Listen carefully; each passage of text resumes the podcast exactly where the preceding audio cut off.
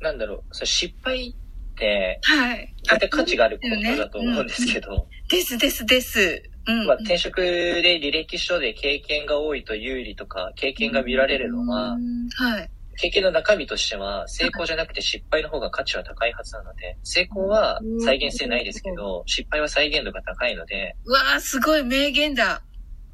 すごいまあ、あそれちょっと言われたあれですけど、まあでもそうなので、うなわんか失敗の数が多いと、うん。その人はタフだし賢いはずなんですね。かっこいだけどけい。はい。こんだけに関しては、はい。失敗がネガティブに捉えられるんですけど、はい。これなんでかなってすごい考えてて、うん。僕の答えがあるんですよ。この、バツイチがダメな理由。失敗は価値があること。本当ですね。ねえ、本当失敗で立ち止まるから失敗という結論に終わっちゃうんですよね。そこから巻き返せば結果的な成功になるのに。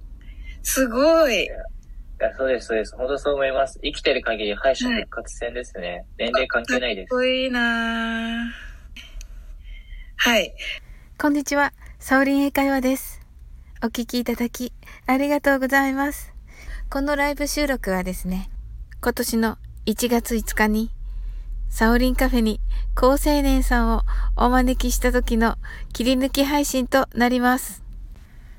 どんなに年齢を重ねていても、そこからまた頑張れば、きっと活路は見出せるという高青年さんの優しいメッセージが込められた場面となっております。それでは最後までお聞きいただき本当にありがとうございました。引き続き素敵な一日をお過ごしくださいませ。